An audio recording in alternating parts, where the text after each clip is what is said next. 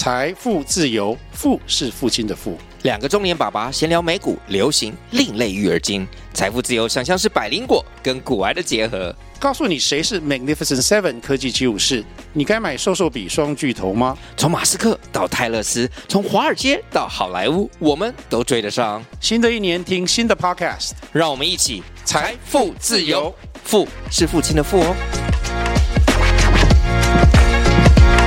政治到底是什么？政治就是这样。欢迎来到政治就是这样，让我们一起来聊聊政治到底是怎样。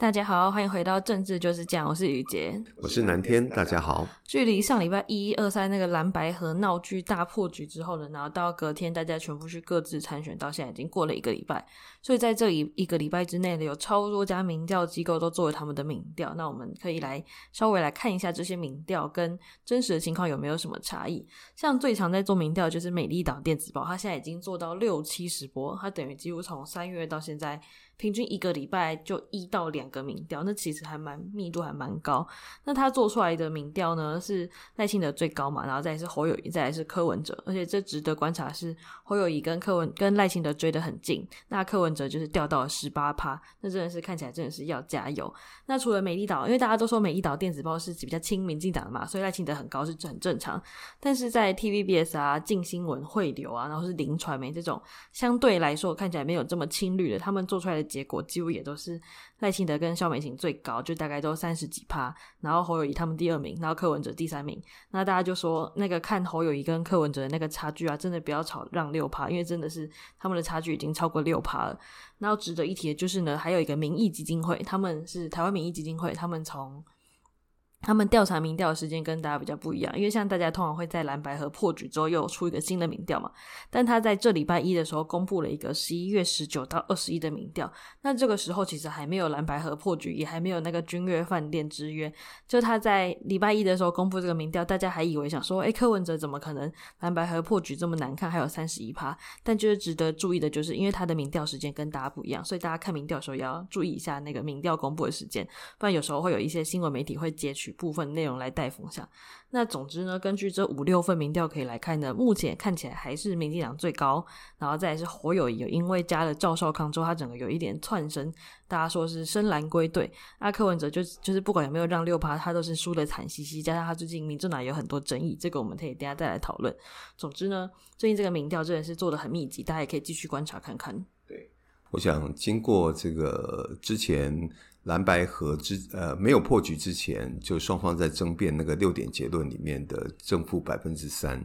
所以可能很多台湾人突然统计学变得很好，就大家都开始来思考这个民调的统计学的部分。那今天节目一开始呢，我们雨洁也特别跟大家讲了最近各家民调。那多数呢都是集中在十一月二十四号到二十七或是二十八号这一段时间之间呢。那但是台湾民意基金会的时间比较早，十一十一月十九到二十一。可是从台湾民意基金会的民调数字来看，因为他们做出来民调，当时是柯文哲三一点九，赖是二十九点二，侯友谊是第三二三。可是另外几家呢，就是在各自登记之后所做的民调。比较新的民调，那个时间点在调查的时间点是比较接近的，所以相对来讲可以看得出来，就是柯文哲这一组在整个蓝白破局，然后各自登记参选之后呢，其实他们的民调下滑的数字其实是非常非常惊人的。我相信民众党的内部或是民众党的支持者这一段时间的心情绝对是瞬间跌入冰点，本来是沸腾的，那突然跌入冰点。那再加上最近很多很多外在的争议，对民众党，不管是他们副手人选的财产申报是不是有不实的问题，他的双重国籍的问题，都引起很大的争议。还有包括我们的大公主在回应媒体时候的态度，都引起很多的议论。那这些当然我们待会下一段节目再来谈。不过从民调来看，就是说，当然民调绝对是呃真正大选结果出来之前的一个参考指标。那毕竟它只是参考，不是真正一票一票投出来之后的最后计票结果。但是从长期的民调下来，其实大家可以看一个趋势。那美丽岛电子报呢，是每周每周做滚动式的民调，所以它的民调数字，它的呃数字的变化，其实可以从长期来看它的趋势，可以观察出这些选情的变化。那虽然各家民调到目前为止做出来仍然是赖萧第一名，但是呢，呃，侯康就是侯友谊、赵少康这一组呢，在过去的将近一周的时间，很明显的是急速的向上拉升，这也把过去呃侯友谊长期以来民调一直落居第三的那个颓势啊，稍微扭转过来。所以过去将近一周的时间呢，对于蓝营支持者来讲，可以说是士气大振。我相信对于蓝营的小鸡。也是士气大振，所以大家好像那股气突然找回来了。那相对的，另外一组的柯银配就是民调急速的下滑，所以整体民调的趋势呢是很值得大家观察的。可是从另外一个指标来看，到目前为止，虽然赖萧跟侯康进入一个几乎在误差范围内，那而且呈现一个交叉，那一边是往上，一边是往下。那可是侯康，尤其是赵少康，未来的爆发力还会持续多久？因为现在呃，南天个人来看这些民调数字当中，甚至于有侯康，像以林传媒今天所公布的民调当中，排名第二的呃侯友宜、赵少康三一点四五，虽然落居呃赖萧配四一点一二，仍然有一段距离。可是侯康这一组呢，他们民调。急速窜升了将近百分，哎，九个百分点，所以这样的趋势是蛮恐怖的。可是，当然这是瞬间的爆发力，未来能持续多久，值得观察。这也会牵动到最后的结果。那当然，另外就是，呃，大家最近几天最关注的就是，到底，呃，吴欣盈他的双重国籍是不是真的没有放弃？那如果没有放弃的话，直接挑战的就是柯银这一组。他的参选资格的问题，万一参选资格被拿掉的话，那柯原本所到目前为止还保有的百分之十八到二十的得票，要往哪边移转？这是绝对是牵动明年一月十三号二零二四年总统大选结果的一个非常关键的指标。所以呢，选举可以说是越来越热闹了。从以上的这些民调数字呢，我们也可以清楚观察到。我相信在接下来剩下六周多一点的时间。呃，就要投票了。那最近大家应该是非常非常的关切。那我们待会儿呢，也来谈一谈，就是说在蓝白河破局一周之后呢，他们的副手人选的表现，还有各组人马之间的造势，他们的总种的呃，对于选举加温的行为，那产生了什么样的效果跟变化？我们下一段再来看。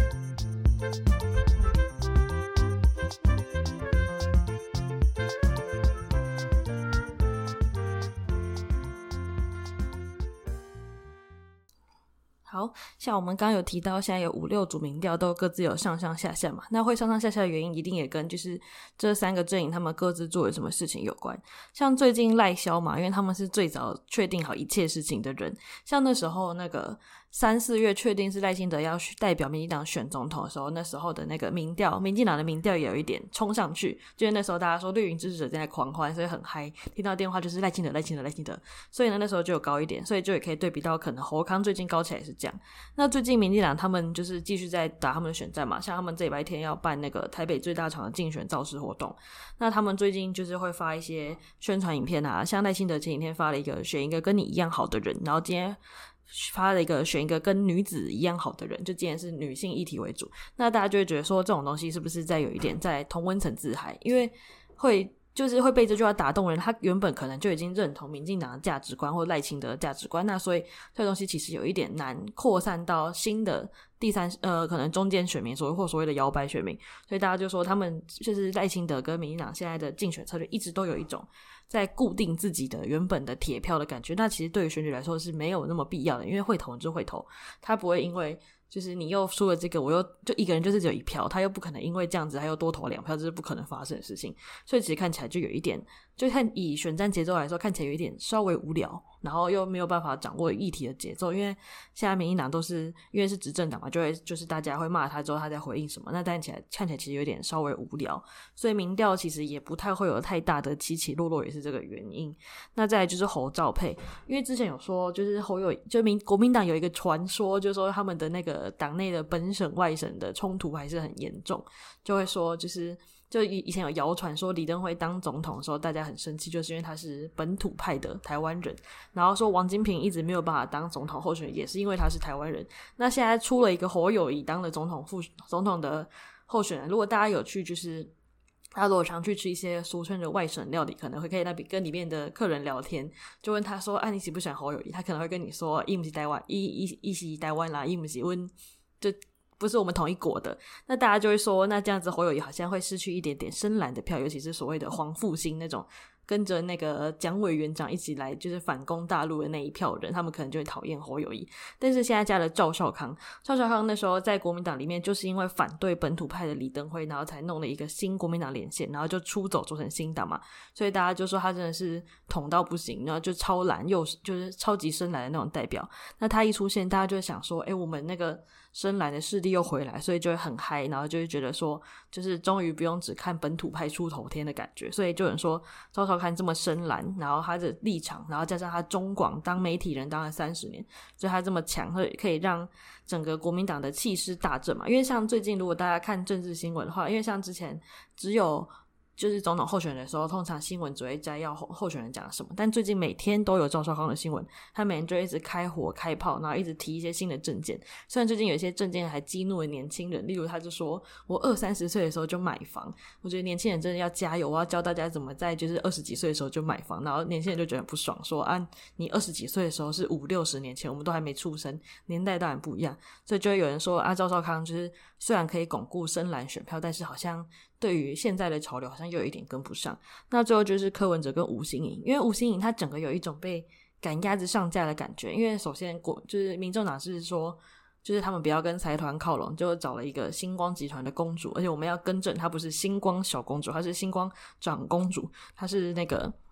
她是大姐，她不是小妹，所以她其实是就是家里的老大，就大家就说要证明一下。那不论如何呢，吴欣盈她现在就遇到的问题就是她可能有美国双重国籍，因为台湾的那个选举罢免法、总统、副总统的选举办法里面，然后是国籍法里面都有很明确的规定，说外国人不可以担任台湾的公职，或是外尤其是像总统这种都已经很明确说不可以当。所以像台湾有很多候选人、立委、议员，他们以前在要选举的时候，就为了这件事情就。已经放弃国籍，而且因为放弃美国籍要一段时间，所以很多人一确定要参选前，可能就已经放弃好。像台湾有好几个比较有名的立委，像何志伟这种，他就是很他很久以前就放弃美国籍，然后是萧美琴，然后之前参选但落选的吴怡农、吴峥、李问这些，他们以前都有美国籍，但他们在基本上在宣布参选前就已经放弃，所以就没有这个问题。因为大家就会说啊，就走到 AIT 放弃一下没有那么难的，而且。法律说不行就是不行。那现在吴心莹就是面对大家说你是不是有双重国籍疑虑？像民众党现在的回应，一来是说啊，吴欣盈四年前登记不分区的时候就已经审查过了，所以如果他现在有双重国籍没被抓到的话，那就是你们中选会跟外交部在摆烂的问题。那大家听了就很像是有人考试作弊没被抓到就怪老师的感觉，听着其实真的很像小朋友在吵架。可是现在是要选副总统跟总统，就会觉得民众党这样真的是有一点难看。再来是吴欣盈又呛记者，就是说就是你怎么可以问我说？我有没有跟我父母讨论我要不要选副总统？然后还说什么他剥夺女权？那看人真的是令人觉得有一点担忧。因为记者会这样问，其实是因为吴心怡的舅舅在那个。记者受访的时候，因为他去他们去一个联合商会的竞选开幕，然后结果他的舅舅明明他的侄女是民众党的副总统候选人，结果他却说侯友宜动算，大家就说：“诶，舅舅不知道自己家里的有人在选副总统吗？”所以就是因为这样，记者才会问吴欣盈说：“你有没有跟你家人讨论过，说你要选副总统？”就他居然就呛记者，就整体而言会让就民众党有一种开始逐渐的被跨破卡丘，就看起来说你好像根本没有准备好要选总统，只是因为。时机到了啊，好像很多人支持我们，那我就选总统。那其实这件事让人家会觉得说，尤其是年轻人就会觉得说，他们到底在干嘛？而且看起来真的很难看。所以就是这三大党这一个礼拜真的做了很多事情，所以才会导致这样的民调结果有一些起起落落。三大党都做了很多事情，那这些事情啊，有些看起来都很混乱啊。那南天想问，先问宇杰一个问题：宇杰，你会想当美国人吗？好像大家以前我们小时候都会说有绿卡好像很不错，因为电视剧都会演一下。但具体来说，其实我不知道当美国人有什么优点，所以就是就是它就是一个有好像没有太大的差异，在日常生活中根本没有差的东西。对，好像我们这样听起来，尤其是很多就是稍微有能力，然后财富条件比较好的，那包括后来想要从政的人，好像很多都会有美国籍、双重国籍这样的问题。所以显见就是台湾。可能还是有一些人其实是蛮想去当美国人，取得美国籍啊，那也才会引发这些，就是有一天你要从政的时候，依照选罢法相关规定，你必须要先做放弃的动作。那其实我觉得，呃，赖佩霞的例子不久前才发生，所以当柯文哲要选择吴欣盈做副手的时候，这个问题党内幕僚第一时间就应该要问，毕竟以。这个星光长公主的身份，她有美国籍，呃，南天个人一点都不会觉得意外。那作为一个政党幕僚，尤其要办总统、副总统登记这么样的大事，尤其在赖佩霞事情在刚刚发生之后，当然要去问，因为赖佩霞那个时候还是郭台铭宣布，所以他有很多的时间可以去申请放弃。那一二四是最后登记参选的时间。如果今天最后确认吴欣盈依然具有双重国籍、有美国籍的话，那是会面对到柯文哲跟吴欣盈这一组可能会丧失总统、副总统参选资格这么样关键严重的事情。如果真的发生了，我觉得这可能是台湾选举史上的第一招，而且呢，也真的是一个政党的一个大笑话。如果我是外媒的话，我就会把这个东西写成专访，就会写台湾第三大党就是登记总统、副总统参选，就发现自己跟我们资格不符，就真的超适合当一个国际笑话来嘲笑的。没有错。那好，先撇开这一段，因为这一段我相信再过几天，那根据媒体报道是十二月五号之前，可能就会有答案出来，因为中选会已经有依法循例，就是发函给外交部，请外交部来协助了解跟调查。那我想几天之后结果就会出来，那也就会面临到到底呃吴信盈是不是依然能够继续参选？那柯文哲这一组的参选资格是不是还继续确保的情况？那谈到过去一周，南天有几个观察点。第一个就是绿营的部分，其实，呃，我觉得你们光在同温层里面打转，是很难以确保这场选举的最后你们能够取得胜利。虽然到目前为止各家民调你们依然是领先，可是有些领先的幅度最小的都已经低于零点一，那多一点的，以今天林传媒来讲的话，大概只有九点多。那还有很多份都在误差范围内，所以呢，如果说你不能够把天天花板往上推升的话，如果还是在呃守住基本盘的话，在接下来这一组选举，尤其是如果代表民众党白色力量这一组人马，如果真的被迫最后不能参选的时候，你能够从这将近百分之二十的选票当中争取到多少，会是一个很大的关键。那我觉得，呃，民进党毕竟作为执政党，其他。的包袱哦，呃，有一点看起来是自己把它变得越来越沉重，所以到后来政见其实不太敢提。然后，尤其是国民党的副手赵少康出现之后，就不断的去攻击赵少康。看起来我们的策略现在反而是，呃，先忽略侯友谊，然后把攻击的主轴放在赵少康，包括他会不会呃超越侯友谊，然后让侯友谊成为一个傀儡总统，像溥仪一样的。那我觉得这是不是有点长他人志气，灭自己威风？你已经把侯友谊当溥仪，当傀儡总统。那是不是你预言可能他们会赢，所以台湾会出现一个傀儡总统，而一个强势副总统？所以我觉得这样的批评啊，有时候都是呃过多，显得不必要。那呃也他们也看到赵少康呃出现。担任副手之后呢，就是可能侯友宜没有办法掌握的蓝营的选票，好像有归队的趋势，所以他们也积极的，就像宇杰刚刚说的，他们最近的活动的主轴似乎慢慢开始定位在，就是希望把基本盘巩固住，希望能够让绿营的支持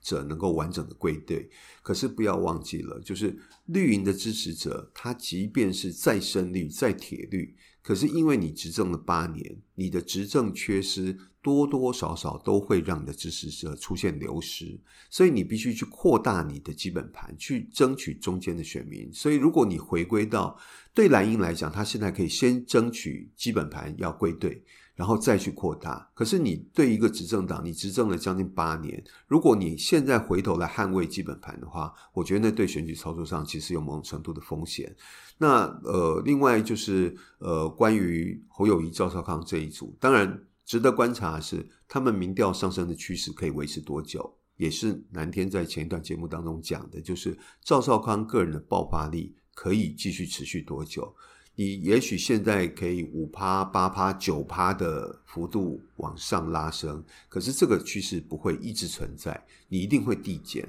那递减到什么时候？会不会？回回来往下掉，这都值得观察。那赵少康虽然他的口才、口条，然后他的呃应对能力、对政治的熟悉度，然后分析判断都很强，可是坦白说，毕竟他当媒体人已经有二十几年的时间，离开呃政治舞台。我所谓的政治舞台，就是自己在政治圈内参选已经有一段时间，所以看他几场造势活动当中，其实他有时候。呃，会出现可能是过去他不会犯的一些口误，比如说，他也曾经喊出说让民进党当选啊，这样类似。当然，这些绝对是口误，但是就是可以看出来，在整个激情当中，其实赵少康因为离开了这二十几年，所以自己这次又成为呃。被抬轿的人，所以在舞台上，在造势舞台上，在发言的时候，有些显得有点生疏，已经不若以往的政治精通。所以这过去一周以来，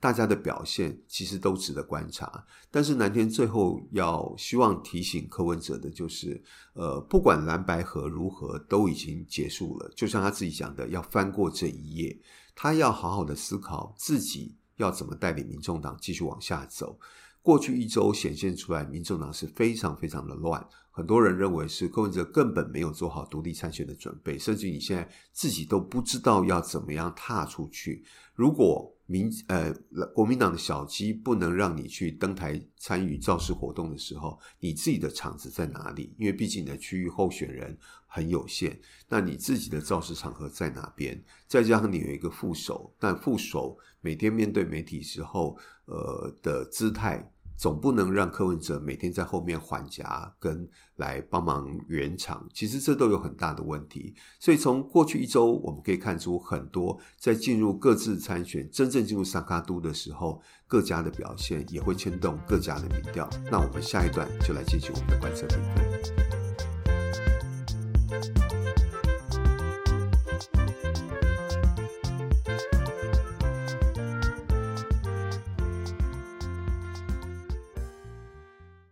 接下来进到我们的观测评分，我们之前都是用细卡都的方式来算嘛，那但是因为我们阿明退选了，所以现在剩三脚督啊。十二月五号之后会不会变成一对一对决？我们其实也不确定。但我们这礼拜就先用三个势力来加减分。首先呢，我要来评民进党，民进党就如我们刚前面讲，说实在，真的是选举选的有一点无聊，因为以前大家都说民进党是一个超会选举的党嘛，从以前什么先守护台湾啊，然后什么就很多很很创意的东西，但现在真的是看起来有一点。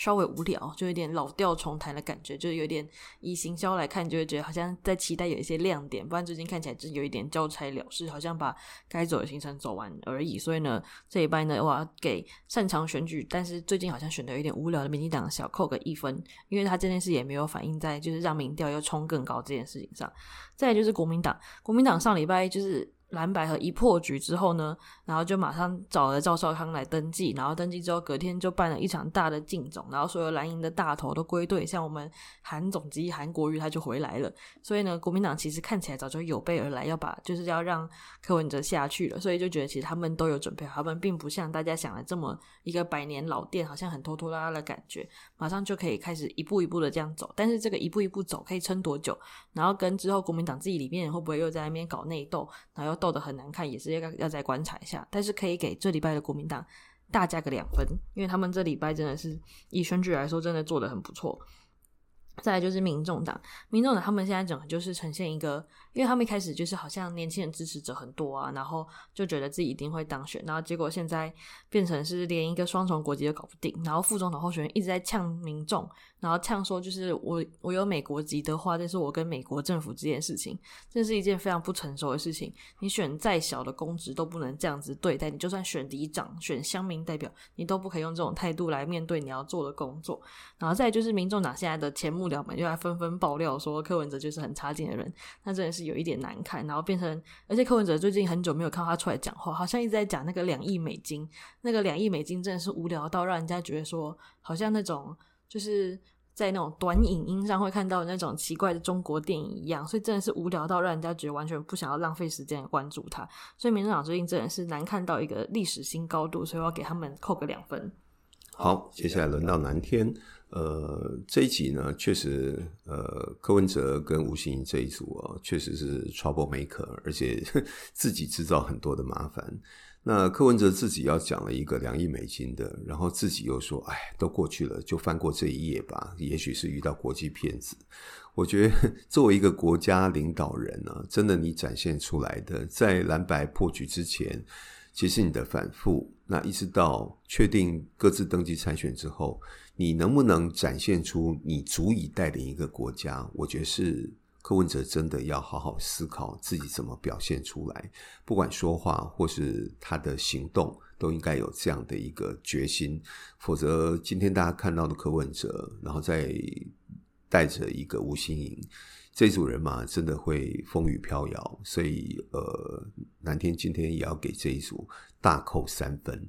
那我想扣三分其实蛮重的，但是我觉得南天不太看好这一组人的未来的民调，至少目前看起来还是持续往下。那至于说会探底到什么时候，我觉得真的值得观察。那讲到侯康这一组呢，当然最近我觉得是整个选举气势被拉抬起来，但是呃，南天也特别强调，这股气势、这股爆发力能够维持多久是非常非常大的关键。进入误差范围，但是你基本上应该要超越对手，否则的话，你可能会成为一个呃胜负差距很小的第二名，那等于你还是把执政权拱手让人。所以呢，这组人马他的路还能走多久？那未来有什么样新的议题，甚至于是不是能够聚焦到整个政策上面来？我觉得是很大的关键，因为毕竟你是在野，而民进党是过去将近八年的执政者。我相信一定有很多可以呃被检讨的你的政策过去的政绩，那这就要看你国民党是不是你可以向选民展现。你有执政能力，你准备好了，你准备要承担起执政的重责大任。我觉得是接下来国民党必须要展现出来的。当然，国民党尤其是赵少康被提名之后呢，又回归到一个很重要议题，就是内阁制的推动。甚至于赵康赵少康个人认为说，可以把内阁制的推动来当做一个类似像公投的公民运动。那希望借由这样的一个氛围，能够。呃，让逼使民进党也必须来面对内阁制的问题。然后呢，内阁制当然也是过去柯文哲自己提出来的主张。所以，如果能够成功的导向一个一个公民运动，在这场选举当中能够类似一个公投议题的发酵的话，对国民党也许也许来讲，确实是呃有拉抬的效果。不过，南天想提醒的就是，政治人物不要信口开河。如果你们真的思考走内阁制，大家就好好的往这个方向走，将来不管是民进党，不管是国民党，或是民众党，你谁能够取得二零二四年之后的执政权，都要认真的思考，因为国家体制问题真的很重要。台湾目前的呃，也不能说是总统制，可是双重首长制又长得怪怪的。然后呢，过去很多学者、很多政治人物都主张过内阁制，可到今天为止也没有办法落实。所以，如果一个国家连政治体制，都很难定位它到底是什么制的时候，你说这个国家的政治会发展的多好？其实人家一定会打上一个大大的问号。所以国民党呃侯康这一组人，南天今天就跟宇杰一样，也要加两分，因为确实这一周他们的气势表现是足够的，而且整个呃选举方向来讲是清楚的。那赖萧这一组呢，南天今天也要加一分，但这个加一分呢，好像。比较归功于萧美琴。赖清德从三月以来到现在，我觉得那个选情的加温效果已经出现疲软疲态。那相对的，刚刚被提起提名的萧美琴，那她的女性特质，而且她呃国际语言就是英文的流利度，然后过去一段时间在驻美代表时候的表现，确实也引起很多年轻人或一些比较中间选民的肯定。那最近过去三天。他又到美国去，当然是做职务的交接。但是大家比较关注的焦点，反而是他接回他的家人，就四只小猫。这个温馨的动作，我相信也吸来一些对他的支持跟肯定。所以呢，南天今天要给呃赖萧这一组加一分。那南天是觉得这一分比较是因为萧美琴创造出来的。那毕竟他们现在喊 “Made in 台湾 ”，“Made in 台湾”，好像也把萧美琴放在前面了，这是比较奇怪的。因为他大家不要搞错了，就是。还是赖清德是选总统，萧美琴是副手。但不管怎么样，我想 “Made in Taiwan” 这可能是民进党或他们的侧翼最近在在用的一个 slogan，一个口号。好，那我想选举是逐渐的开始破镜，从剩下六周，接下来就五周、四周、三周、二周，就会一直往。往后开始倒数了，所以呢，我想我们的观测比分也会持续的来追踪，提供大家最新最好的分析。那希望大家来分享。好的，那我们节目今天就到这边跟大家说再见，拜拜，谢谢，谢谢大家。